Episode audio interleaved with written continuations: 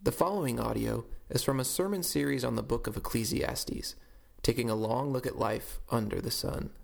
For more information about Sacred City Church, please visit scmoline.com. Hear the word of the Lord from Ecclesiastes 3 1 through 15. For everything there is a season and a time for every matter under heaven, a time to be born and a time to die, a time to plant and a time to pluck up what is planted, a time to kill and a time to heal, a time to break down and a time to build up, a time to weep and a time to laugh, a time to mourn and a time to dance, a time to cast away stones and a time to gather stones together, a time to embrace and a time to refrain from embracing, a time to seek and a time to lose, a time to keep and a time to cast away, a time to tear and a time to sow, a time to keep silent and a time to speak, a time to love and a time to hate, a time for war and a time for peace. What gain has the worker from his toil? I have seen the business that God has given to the children of man to be busy with. He has made everything beautiful in its time. Also, he has put eternity into man's heart, yet so that he cannot find out what God has done from the beginning to the end. I perceived there is nothing better for them than to be joyful and to do good as long as they live. Also, that everyone should eat and drink and take pleasure in all his toil. This is God's gift to man. I perceived that whatever God does endures forever. Nothing can be added to it, nor anything taken from it. God has done it so that people fear before him. That which is already has been. That which is to be already has been. And God seeks what has been driven away. This is the word of the Lord. Well, good morning. So, did, did we read the right text? Mine says, For everything there is a season and a time for every matter under heaven. And I have a little asterisk and it says, Except decaf. I didn't I didn't see that on there, but uh, we'll go on anyway. But uh, I'm glad you're here today. Again, my name is Jeff. Uh, I am a husband of Alicia for about 14 years now, uh, and I have three children. I have a 13 year old son, a 10 year old son, and a 15 month old little girl. So I really just tell you that to let you better know how to pray for me. Because um, we're in kind of this season of life with a 13 year old where we're very like emotionally exhausted. Uh, and then we're very physically exhausted with the 15 month old. Uh, and the 10 year old, he just kind of blends in. So he's, he's around somewhere. Uh, we're, we're just not sure where. Um, but that's just um, the season of life that we're in. And that's kind of what we're going to talk about today is, is seasons of life. But uh, I'm sure as many of you uh, were having the text read this morning that you kind of heard some familiar words in the midst of that. Uh, in 1965, some of us, maybe like three of us in the room, might remember uh, that the Byrds produced a song called Turn, Turn, Turn. Uh, and as they produced that song, it became a uh, Billboard Top 100 hit here in the States. Uh, and our brethren up in Canada liked it so much, it actually went to number three uh, on the Billboard charts up in uh, Canada. So they liked it a bit more than us. But uh, there in 1965, some of the history buffs in the room might remember that there was a lot going on here in the States. from, from fun things to things that were troubling for us. Like in 1965, the Cub fans in the room might remember that Sandy Koufax pitched a perfect game in 1965. For others in the room, it might be a time of recalling that we were kind of at the front end of the Vietnam War. There's a lot going on. We were also at the height of the civil rights movement here in the States. And then uh, a little known fact of things that was going on Cubans, for the first time, began migrating to the U.S. as well. So our borders opened up to more people to come in. Uh, and, and that year alone, 200,000 Cubans were able to uh, immigrate to the States. And it was a time of change, it was a time of kind of chaos, it was a time of uh, just things going on that we weren't really familiar with, that the states hadn't uh, necessarily gone through in quite a bit of time. So the Byrds song was actually, in a sense, a really timely song. Uh, and then the writer of the song was a guy named Pete Seeger. And Pete said that he actually wrote the song uh, well, he can't really take credit for writing the songs. Pete wrote the song, uh, which was verbatim Ecclesiastes 3 1 through 8, except for six words. The only six words that Pete added to the song was, I swear it's not too late. And Pete would later go on to say that uh, when he was writing the song, that it was a cry for peace that he wrote it as a plea to friends and family and anybody that would listen to, to long for peace, to desire peace in the way that he wanted it and, and that he, he desired things to be. And uh, so it was a timely song. But for us, as we sit here as believers today, centuries before Pete ever sat down and penned those words down, uh, Solomon grabbed a glass of sweet tea uh, and he went out to his front porch and sat on the rocker, and he looked over all the land that he owned and all, looked over his life and surveyed it, and he penned down the words of Ecclesiastes. But before he got to Ecclesiastes chapter 3, Solomon wrote Ecclesiastes chapter 1. That's kind of how writing works, like one chapter at a time. So in chapter 1, Solomon starts with these words. He says, Vanity of vanities, says the preacher, vanity of vanities, all is vanity. These are really encouraging words, right? Like, as we look out and we're like, man, I should go to Solomon for wisdom. He's the smartest, wisest man to ever live. We should go to him and look to what Solomon has to say about life, and then I'll know how to arrive. I'll know how to uh, come to the place where I want to be in life. And Solomon, the man with it all, sums it up in these three brief words All the work all the striving, all the stuff, all the late nights, all the tears, all the early mornings, all the laughter, all the pain, and everything else in between, Solomon sums up as all is vanity. What an encouraging message. All throughout history, people have looked to Solomon for wisdom as to how to arrive, and we're met with the words, all is vanity. Now, as we live in a day and age of self help gurus and life coaches and uh, everything in between, the self help section of bookstores uh, now is changing on almost a monthly basis because another new book is coming out. A strategy not used by any life coach or any motivational speaker is to title their book, All is Vanity. No life coach that you call up is going to say, Hey, I know what your problem is. All is vanity. You see, it's not a good marketing strategy. It's probably not going to end up on many coffee cups.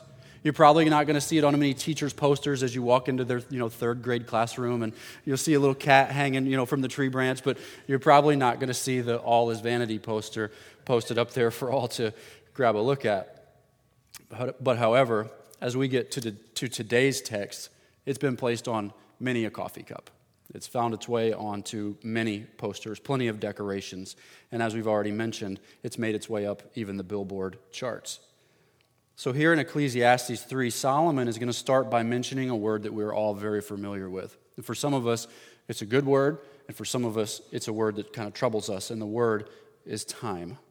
I looked up time on dictionary.com because I'm a millennial and I had to use the .com and couldn't open a book.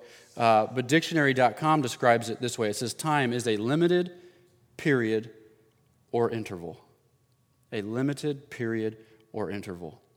If you think about time with me for a little bit, we've all kind of struggled with time for most of our life. Like when we were young, we wanted it to speed up, right?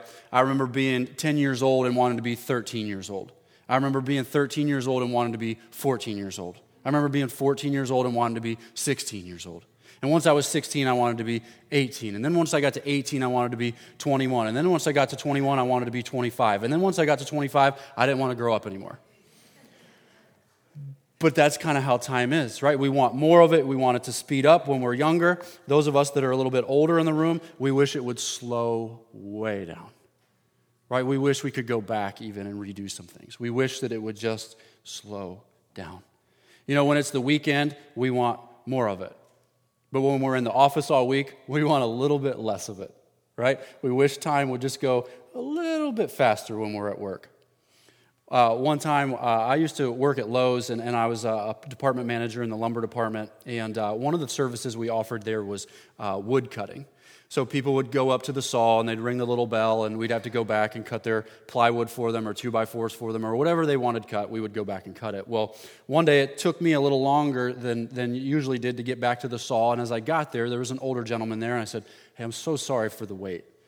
And he looked at me in the face and he said, You know what, young man, it's okay. He said, I got more time than I got anything else. And I said, What? He said, I got more time than I got anything else. And he began to explain to me that he had recently retired and, and that he now just didn't know what to do with himself. He had more time than he had anything else. And I remember having that conversation with him and wanting that to be true of me. That I could, that I could get to a point in my life where I'd say, man, the, the thing that I have the most of is time. Because I remember those days at Lowe's, everything was hurried, everything was rushed, everything was go and go and go and get things done, and then get home and then get things done there, and then all in order to do it again the next day. And things were so rushed. And his words, I got more time than I got anything else, just rang and rang and rang. But you know, now that I'm a little older, as I stand before you, I'm, I'm 35, I turn 36 next week, and I know that what that man said is not true. Listen, What's true is that that man simply didn't have more time than he had anything else. He simply didn't have a schedule. You see, he has just as much time as any of the rest of us. He just didn't have a schedule that demanded where he be and when he be there, which, don't get me wrong, sounds really, really great. sounds nice. But the, the, the issue is that he didn't have more time than any of the rest of us. You see, he's given 24 hours in every single day, he's given 60 minutes to each hour, he's given 60 seconds for each of those minutes. You see, the difference is, though, the difference in the time that we all have, though, is how we spend it. The difference in the time we have is how we spend it. We all get the same amount, it's just how we end up using it. And Solomon begins Ecclesiastes chapter 3 here in this, this first chunk of the text by making a list. And in this list, Solomon is going to list out some times or seasons, if you will, that we will all experience. So, as we think about our time and we think about the seasons of life, and uh, as even as we think of the seasons outside today, we wish it would actually be spring and that Ash would do something about it and make it better. Uh, if you don't know, Ash is our local weatherman who controls the Quad City weather here. And so, if you're upset about the cold or the lack of heat, just hit him up about it and let's see if he can get on that. But anyway, that was free. Solomon is going to give us a list of times or seasons. And these times or seasons are ones that, that we're going to become well acquainted with.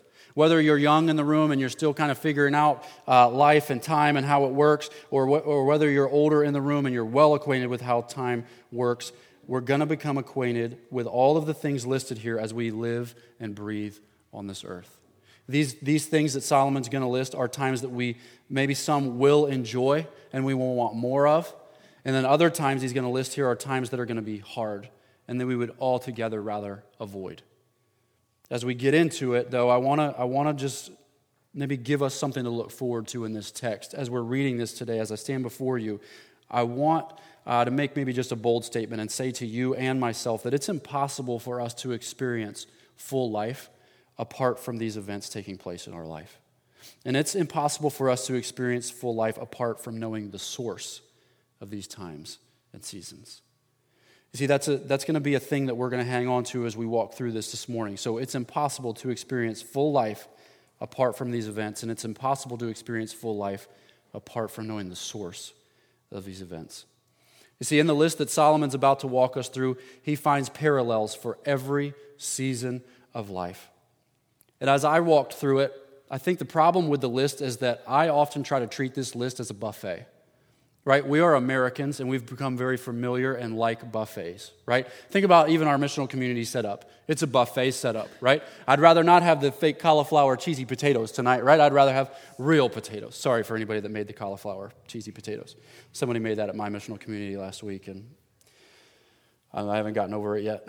Um, but we're familiar with buffets, right? I grew up going to Golden Corral. It was just where we went right? You could get a salad or you could get steak. You could get ice cream before your meal. You could get cobbler. Like, we just love buffets. And it's just kind of the culture we've grown up in. And we like buffets so much because we know what really makes us happy.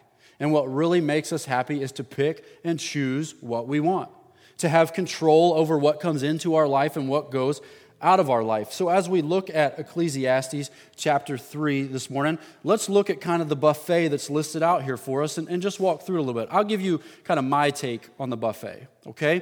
So, we get to verse 2 in Ecclesiastes chapter 3, and it says, A time to be born and a time to die.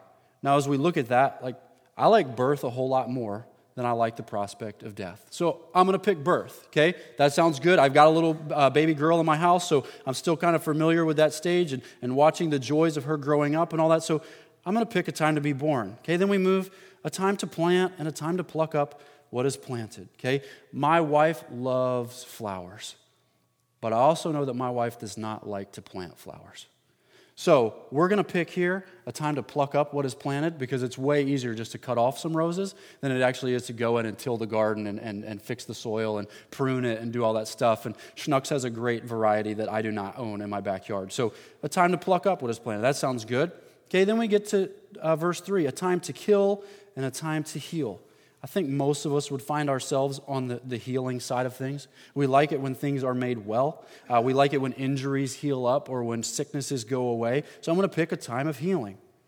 Then a time to break down and a time to build up. Now, my kids would probably be on the breakdown side of things because that just seems to be the season of life that they are in, right? Like everything just gets broken whether it's phone screens or whether it's little Jenga towers that they build up throughout the house, like they're in that season. But for me, like as I'm getting older, I'd like things to heal and I'd like to actually like to be able to function the way I did like 10 years ago. Okay? I like things to heal. Let's keep going. A time to weep and a time to laugh. I love laughter. I think you've probably maybe seen a little bit of that already this morning. I'm going to pick a time to laugh okay? A time to mourn and a time to dance. Now, something you may not know about me is I grew up Baptist, so this dance thing is really hard for me. I'm gonna pick dance, but I want you to know that not too much, okay? Just a little bit, and probably in the privacy of my own home, okay? If you see me out, do not take pictures of it. But I, I like to dance. A time to cast away stones and a time to gather stones. I don't really know what's going on there, so we'll just skip those.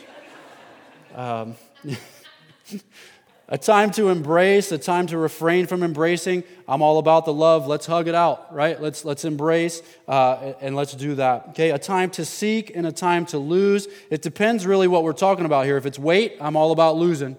Okay, if it's if it's something else, if it's it's money or something like that, I'll probably go seeking, right? That one, so that one's kind of up for debate. A time to keep and a time to cast away.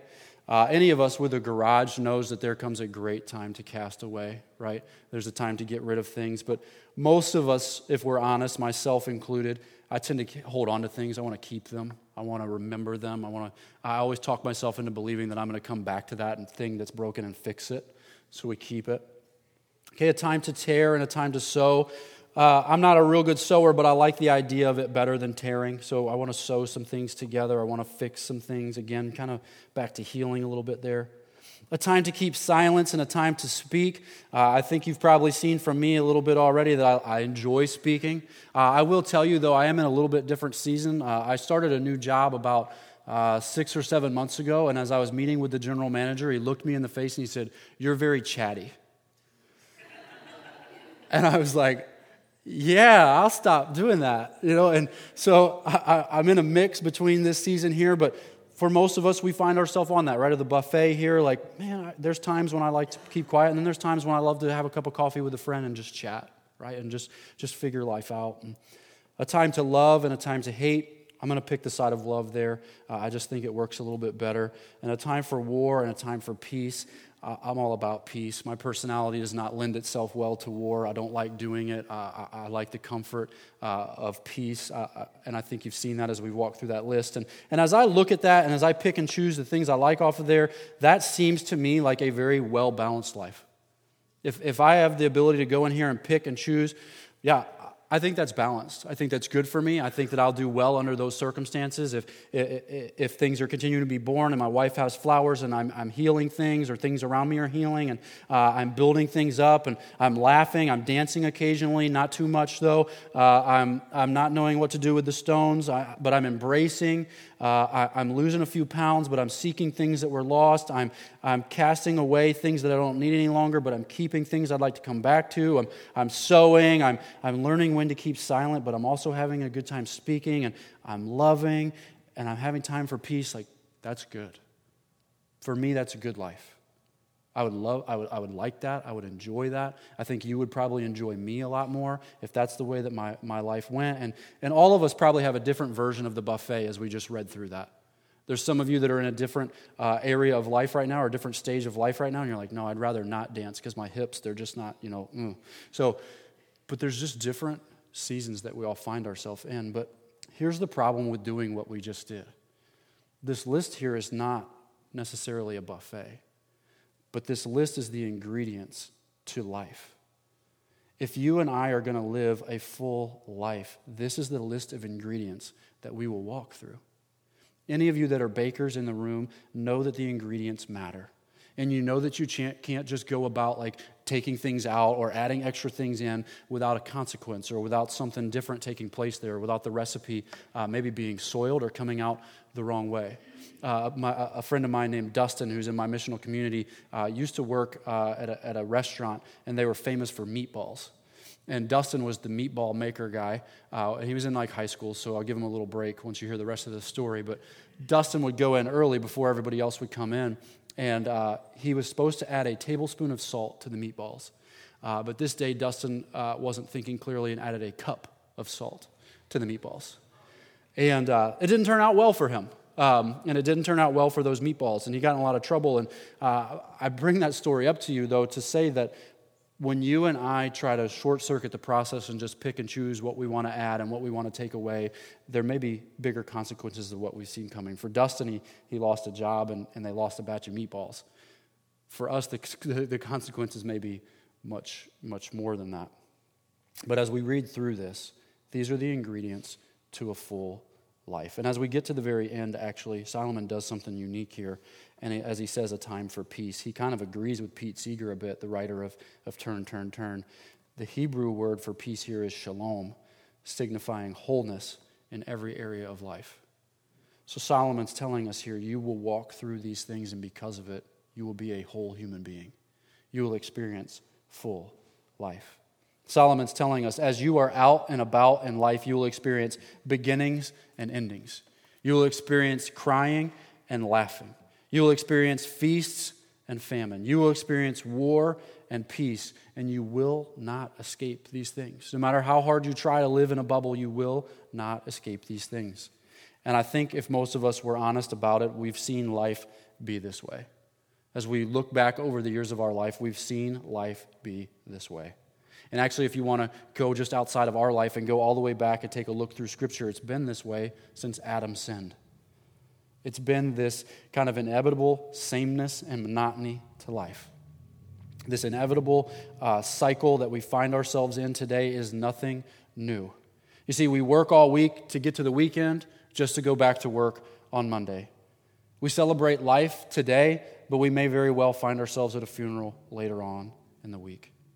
We finally uh, get out of one war with our children and we turn the corner to find ourselves fighting another battle. You see, Solomon's words ring very loudly all is vanity, chasing after the wind. So I know this has been very upbeat up until this point, but the question that, that kind of this, this section raises to us is what do we do with it? What do we do with the seasons of life? How do we battle the seasons of life? How do we experience full life in the midst of these times and seasons? And I want to suggest just two things to us uh, for us this morning. Again, I did grow up Baptist, so I should have three points and probably a poem, but I'm going with two because uh, I know that it's not the type of church we're in anymore. But two things this morning that I think will be helpful for us. One is this for the believer this morning, do what you know to do. Do what you know to do. You see, we often find ourselves getting stuck in anxiety and doubt and fear and worry about what lies ahead of us. And what happens when we get stuck in those patterns of life is we get robbed of full life. We get robbed of joy when we find ourselves in, in, anxiety and doubt and fear and worry. We get robbed of the fullness that God may have for us in the season that we're living in right now. So there's a story that I came across about St. Anthony, and it tells of a time when he was restless with life. And in this time of restlessness, he was bored and he was anxious, and his mind was wandering constantly. So he did what every good believer would do in his trouble. He prayed that God would rescue him from it. But for days, nothing came. He was still anxious. He was still bored. He was still letting his mind wander, and he had no relief. But one day, as Anthony was out for a walk, he came across a man who was sitting and doing work in his garden. And he sat down on a park bench nearby and just watched this man. Like, first, like, creeper ever, right? Like, he just watches this man doing work in his garden. And then the man did something interesting. He stood up and he prayed out loud. And he sat back down and began to work in his garden again. And after a little while, he stood up and he prayed again. And he sat back down to his work. And after a little while, he stood again and prayed and he sat back down. And this went on and on and on.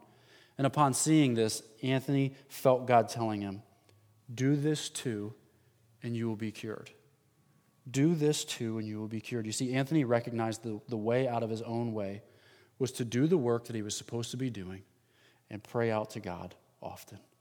Do the work that he was supposed to be doing and pray about it often. I've been reading a book uh, lately called uh, Recovering the Wonder. Recovering the Wonder. And it's a book about um, really how sometimes we as human beings have the, the tendency to kind of get bored with the things of God. For those of you that have been in church for any number of years, uh, there kind of seems to be a sameness or maybe a familiarity with church, and you just kind of come week after week, or you do the things midweek because that's what you've been doing for so long, and we just kind of lose the wonder in it. And this book was just talking about kind of ways, not tricks, but just ways to recapture the wonder, ways to kind of reorient ourselves back to uh, the way it used to be, maybe. And the author of this book uh, lists, listed something called breath prayers. And what he said was throughout your day, there needs to be times where you and I will just kind of take in a deep breath, just a, and as we breathe that out, just kind of praying scripture back over ourselves. Just praying scripture back over ourselves and kind of reorienting our life back around the gospel. Uh, one of my favorite passages of scripture has been uh, for years 1 John 4 4, and it says, Greater is he who is in me than he that is in the world. And as I've found myself at work, this, uh, this has just been the last couple weeks for me, I've, I've, I've felt myself doing that. And actually, a couple of my coworkers are here today, so I don't want to talk too bad about my work. But anybody have like an annoying coworker? Just somebody who grinds on your nerves? Yeah, none of you do. It's just me. So there, there are some times when there are coworkers in our lives, right, that just kind of grind on us, that just wear us out. And in the midst of that, I, I have tried to find myself doing this. In fact, I, called my wife in the, in the midst of it one day, uh, and she did the great thing that all wives do. Uh, so I was talking to my wife, and I really wanted her to comfort me and tell me that everything would be okay. And I called her and told her about what was going on, and she said, Yeah, what do you think God's trying to tell you? And I was like, no, no, no, no, that's not what I wanted. I just want to like complain to you right now. It's a season of this, right? Like, this is what I want. And she said, Yeah, but do you ever think God might feel that way about you? And I was like, No, no, no, no, stop, stop. Like, that's not this. And, but what she was telling me was absolutely true that, that my frustration with my coworker was probably much like God's frustration with me and my inability to kind of pull it together, right? My ability to um, be, be good at what I'm supposed to be doing. And uh, as I've been walking through these, this breath prayer, it's just an opportunity for you during your day to slow down, take a breath in, and reorient yourself back around the gospel. That's free. That's not necessarily what Solomon's talking about here, but there are things that we as a believer can do during the day to help us do what we know to do to help us reroute ourselves in the gospel so that things don't get too far derailed, so things don't get too far off track for us. And I don't say that uh, this morning as an opportunity for you to kind of pull yourself up by your bootstraps. What I am saying is this is an opportunity for you to reorient yourself in the gospel, for your root system to grow into that rather than into your anxiety and your fear and your doubt or your upsetness at your coworker. It's an opportunity to dig in. And listen, as we walk through this, what my wife was really telling me in that situation was to be present where I was, to not try to escape what was going on, to not try to push away from what was going on, but to actually press into what was going on.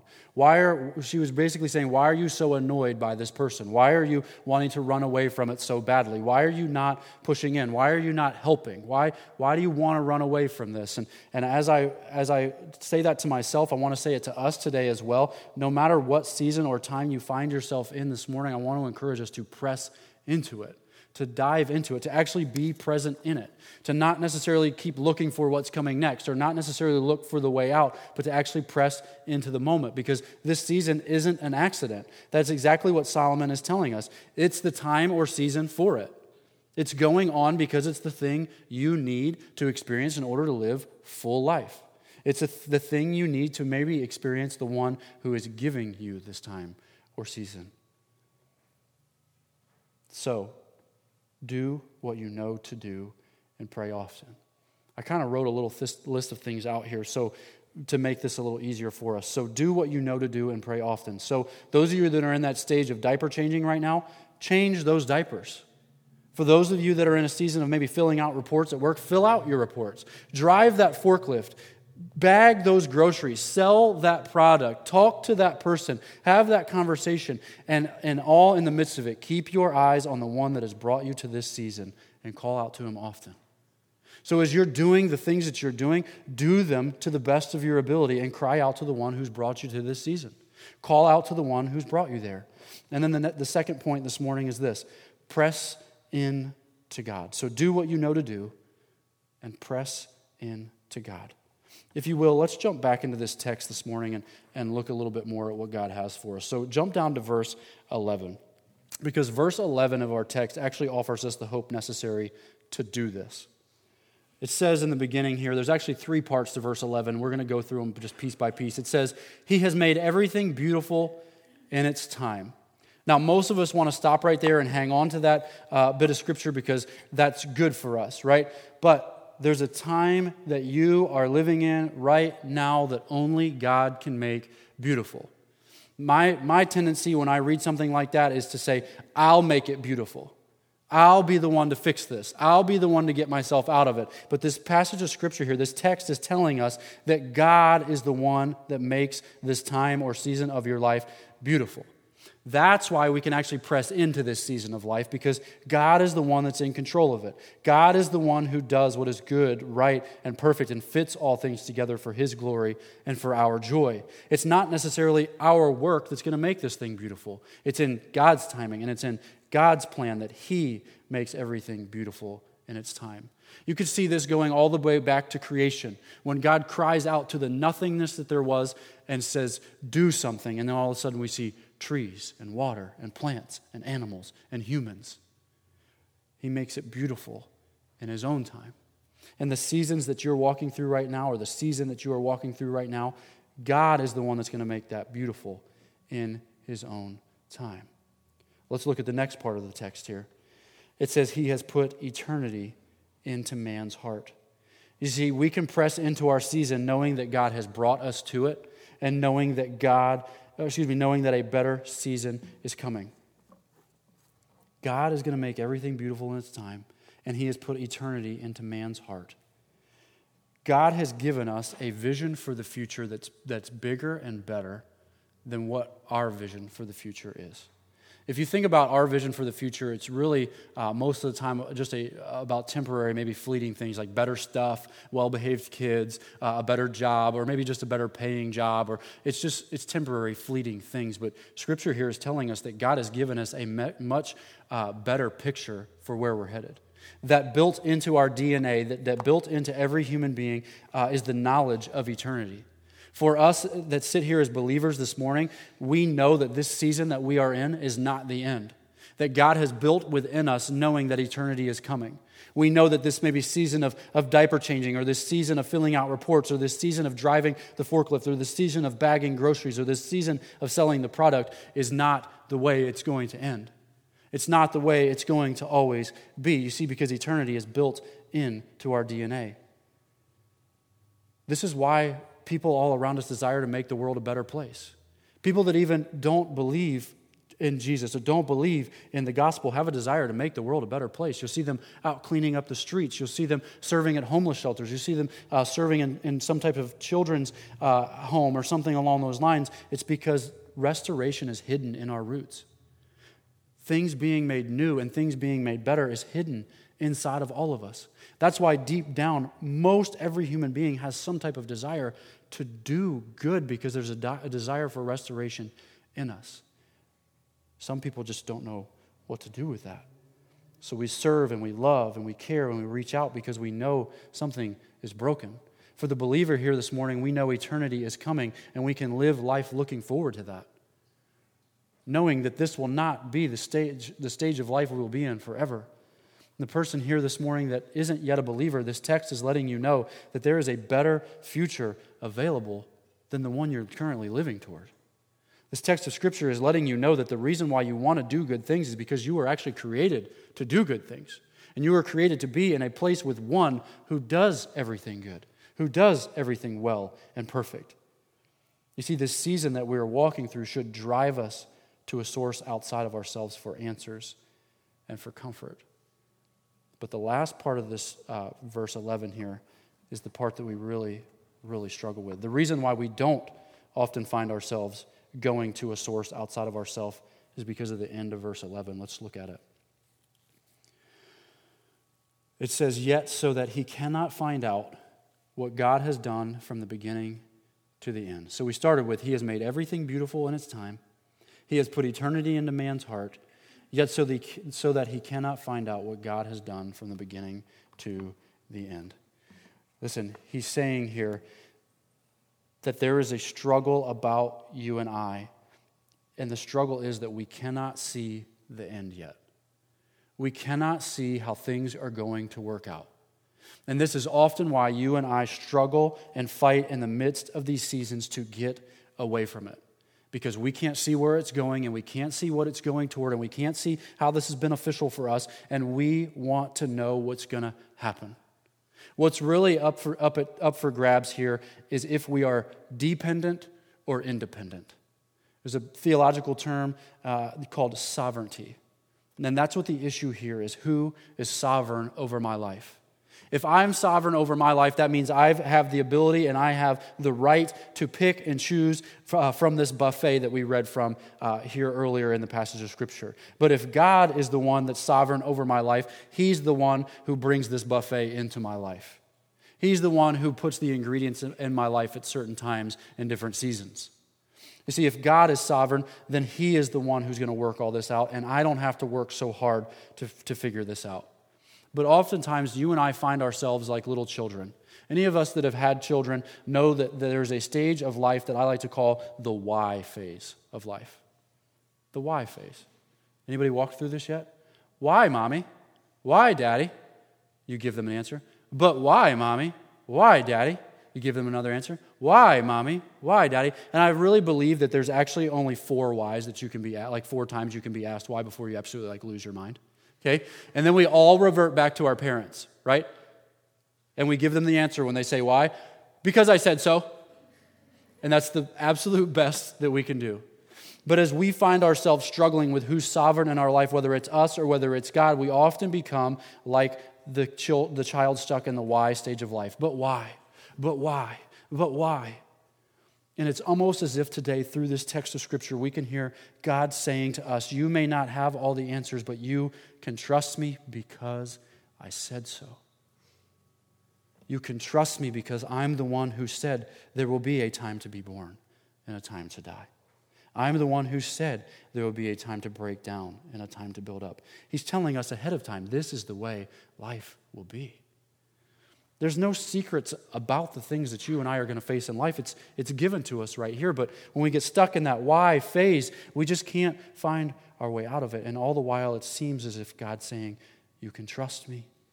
You can walk, with this, you can walk through this with me. I'm going to make it beautiful. You may not understand, but I said so. Listen, what's happening here is Many of us have acted like the events of our life currently is the end of our life, as if the story is over because this thing has come into our life. But as you sit here living and breathing today, the, the story isn't over. The credits, credits haven't rolled in your life. Like the movie of your life isn't over. And, and we can begin to lean in and trust that God is using this season to work out His grander plan. You see, we don't understand everything that's happened in our life. And, and for very many of us, there are a lot of things that have happened in our life that we just don't understand and, and maybe never will understand. My wife and I, Alicia, when we uh, first got into uh, student ministry, it was about 14 years ago, and I was young and she was young, and many of our students were actually pretty close to the same age as us. And uh, we walked through life with this young lady named Heather, uh, and, and, Heather uh, got married uh, very young. She was like 19 or 20 years old, and, and Heather became pregnant shortly after she got married. And it was, it was really exciting. We were all happy to walk through this with Heather. And about six months into Heather's pregnancy, Heather's dad got diagnosed with stage four cancer. And they told him that he wouldn't have long to live. It was way beyond able to be treated. And, and, but they, they tried, and, and, and they tried uh, chemo, and they tried all the things to, to keep him alive. And two days before Heather gave birth to her little boy, her dad passed away. Never got to meet his grandchild. The grandchild never gets to meet the grandfather. And Heather's left with questions like, ah, I don't understand why something like this would happen. I don't understand how this is for my good. Listen, just two weeks ago, the, the owner of my company, a gentleman named Larry, sold the company to, to a bigger company in order for him to retire and, and spend more time with his family. And then that weekend, he, had a, he has a daughter that had special needs. She passed away. Tuesday, a time of celebration for Larry, selling this company and, and going into retirement and spending more time with his family. And, and then on Saturday, he finds himself in a place of mourning. Why? He's finally to the point where he can, he can enjoy what he's worked for. Many of you in the room maybe have, have walked through divorce or, or, or, been maybe a product of divorce, or maybe your parents were divorced and it was, it was ugly and it was brutal and, and you don't understand it. And how in the world can God work that out? How can God make that beautiful? Many of you in the room have, have walked through miscarriages, myself included. Between my oldest son and youngest son, my wife and I experienced the pain of a miscarriage, and I do not know to this day why that took place. I, I can't tell you. I do know that my wife has been able to have conversations with other ladies and walk through that with them, but I'm not yet finding beauty in that. I, I, I just don't know. Maybe some of you have experienced bankruptcy or you're on your way to bankruptcy. Maybe financial ruin is in your near future. And how in the world can that be beautiful? How in the world can God do anything with that? How in the world is this for your good or for your benefit? Maybe some of you in the room with older children, maybe you have a wayward child, a kid who you raised uh, in the faith and now they've just walked away. They've turned their back on the gospel. They want nothing to do with it. Or every time you try to bring it up to them, they push away from it. They, they, they run away from it. They don't want to know anything more about it. And how, how in the world can God make that beautiful? How in the world can God use that? How is that for your good? Sam told you a little, Pastor Sam, excuse me, told you a little bit about my story before I came up here. I, I was in youth ministry for about 12 years, and then uh, I started doing a church planting residency, and I did that for two years. And somewhere in the midst of that church planting residency, uh, just the honest truth to you, I got really lazy. I just got really lazy. And because of that laziness, I ended up the end goal of that church planting residency would, for, would be for me to, to plant a church, to do what I believe God's called me to do. And because of my laziness in the midst of that, that opportunity has now been tabled for me. It's been, I, I felt robbed when that happened. I felt like, like a dream had been stolen from me, like something I'd worked for for all these years was taken from me. And, and now, uh, I know some of my coworkers are here, so this is going to sound bad, but now I just find myself driving a forklift, which is good and honorable, and it, it's hard work. And I wake up every morning and I, and I do that, but I don't know that it's what I was created to do. I don't know that, that that's what God has for me to do with the rest of my life, and I don't really know how God's working that out to be beautiful and how that's for my benefit. But I do know that in the midst of these things going on, in these midst of these seasons that's in your life and in my life right now, I, I do know that God has a much better track record than I do. When it comes to picking and choosing the seasons of life that I have walked through, God has a much better track record than I do. And for you, the story is probably exactly the same. God has a much better track record than you do. Here's the truth about me nobody has failed me in my life more than I have failed me. Nobody has lied to me more in my life than I have lied to myself. Nobody has promised me more in my own life than I have promised myself and failed myself. And the same is true for you. Nobody has lied to you more. Nobody has, has failed you more. Nobody has promised, broken more promises to you than you. But all the while, you and I continue to go back into ourselves as if we have the answer. When this buffet comes up in our life and these seasons and times come into our life, you and I are often those who slink away and say, I can fix this. I can make this better. It doesn't have to be this way. I'll just work my way out of it. I'll talk my way out of it. I'll, I'll, I'll run away from it. I'll just change locations. I'll change something about my life. And, and all the while, it's as if God has brought this season or time into your life to say, no, no, no, no, no, no, no. You cannot do it out your own. That's why you're in the season you're in. I have brought you to this for a reason. And it's not so you will find greater strength in yourself, it's so you'll begin to lean on the one who's brought you to it. I talked about failing myself more than, I've, than anyone's ever failed me and breaking promises to myself more than anyone's ever, ever done that. But the, you know, there is one who has never failed me. There is one who has never left me, one who has never lied to me, one who has never broken a promise to me. And he is the man Jesus, who was sovereignly sent by God to die a death that I deserved. You see, if I was drawing up the plan, that would not have been my plan. I would have just continued to work my way out of it. But God, in His sovereignty, saw that I needed Jesus, that I needed a Savior. And in His sovereignty, He saw that you needed this same Jesus. As you were digging deep in your self help efforts to get yourself out of it, God sent Jesus to die a death that you and I deserved. For sin, He did not commit. For a man who constantly turns his back on Him, who constantly thinks he knows better. Jesus did that for you and I. And as we're talking about times and seasons this morning, I want to read to you Romans chapter 5, verses 6 through 11. And, and listen, I'm going to close with, with this, but listen. I've said everything I've said to kind of try to get us to this point. So put, put whatever it is you're doing down, or maybe wake up and li- just listen on purpose to this. For while we were still weak, at the right time, Christ died for the ungodly. For one will scarcely die for a righteous person, though perhaps for a good person one would dare even to die. But God shows his love for us in that while we were still sinners, Christ died for us. Since therefore we have now been justified by his blood, much more shall we be saved by him from the wrath of God. For if while we were enemies we were reconciled to God by the death of his Son, much more now that we are reconciled shall we be saved by his life. More than that, we also rejoice in God through our Lord Jesus Christ, through whom we now have received reconciliation.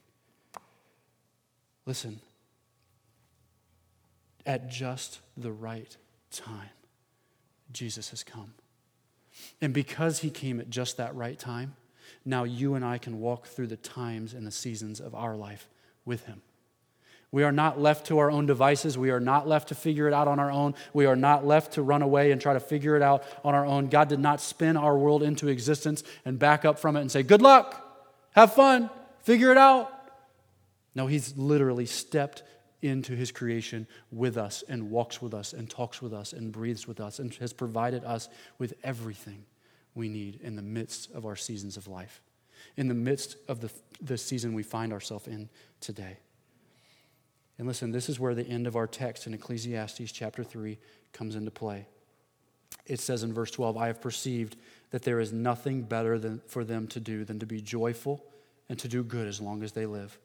Also, that everyone should eat and drink and take pleasure in all his toil. This is God's gift to man. Listen, because Jesus has pleased God on our behalf, we are now free to experience the seasons of life, knowing that something better is to come. Knowing that this is not the end. Knowing that this is not as good or as bad as it gets. That there is something better coming for us. Our seasons of life are a story within God's story. You know, all too often I try to act like a, an actor in my own uh, play, while all the meanwhile I am a character in a bigger story, and you are a character in God's story. The seasons of life that you are walking through are not just for your benefit, they're for the kingdom's benefit. They are not just for the people around you to look at and say, oh, that poor person, or that I can't believe they're going through this. It's meant to show the gospel to the people we live our lives with on a daily basis. I'm convinced that's why I'm, I'm driving a forklift to this day, because God has brought me to that place to live in community with a group of people that, that need the gospel. And I need the gospel. In the midst of that, as I believe it, I'm able to show it out to other people because my story, my season of life is not just my own, it's wrapped up in God's bigger story. I know that this is not the end. Verse 14 in our text says, I perceive that whatever God does endures forever. forever. Nothing can be added to it, nor anything taken from it. God has done it so that people fear before him. Listen, your life and my life will come to an end. And our story will be done and it will be written. But the story of God and the story that God continues to write endures forever. Nothing can be added to it by our efforts, nothing can be taken away from it, again, in our efforts. God has done it so that the people fear before him. The seasons and the times of life that you are walking through are for our good and are for our benefit, but it's also for those watching around us to see how gospel people respond to the seasons of life. Verse 15, it says, That which is already has been, that which is to be already has been. He's saying there again, nothing new under the sun. God seeks what has been driven away. Listen, our sin drives us away from God, but Jesus has made a way for us to be reconciled. Through his body being broken and raised from the grave, we receive new life from it. Through his shed blood, we are washed clean of our sins and made right with the Father. Today, as we come to participate in communion, we're reminded that God, in his sovereignty, gave all that he had so that we could be in a relationship with him for every season of our life. I want to pray over us this morning. Father, there are many of us in the room today that are walking through seasons of life that we just simply do not understand. And there are many of us that, as we are walking through these seasons of life, are holding on. We've, we're white knuckling our life as if we have to fix it and we have to make it better and we're the ones in control. And yet, God, as we come to a text of Scripture like this, it seems to be a reminder that you are the one that's in control, that you are the one who has brought this season to us. And though we may not understand it, you are the one who's going to work out the details. You're the one who's making it beautiful. You're the one who's using it to drive us into you.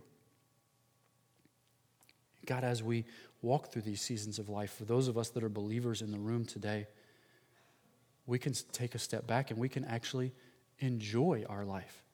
We can enjoy the season that we're in even though there may be mourning, or even though we may be losing some things this morning, even though uh, we, we may be casting away some things, or there may be uh, some tearing in our life right now, we can know that you've got something better for us. We can know that this is not the end. These events of our life that, that may be negative to some of us are actually giving us a better, uh, more wholesome picture of what eternity will look like, where there will be no more of these things. And those of us this morning that are walking through seasons of life that are great, God, we thank you for that. And in the midst of that, we pray that you would help us to enjoy our life, that we would enjoy this season, knowing that this may not be the way that it's always going to be.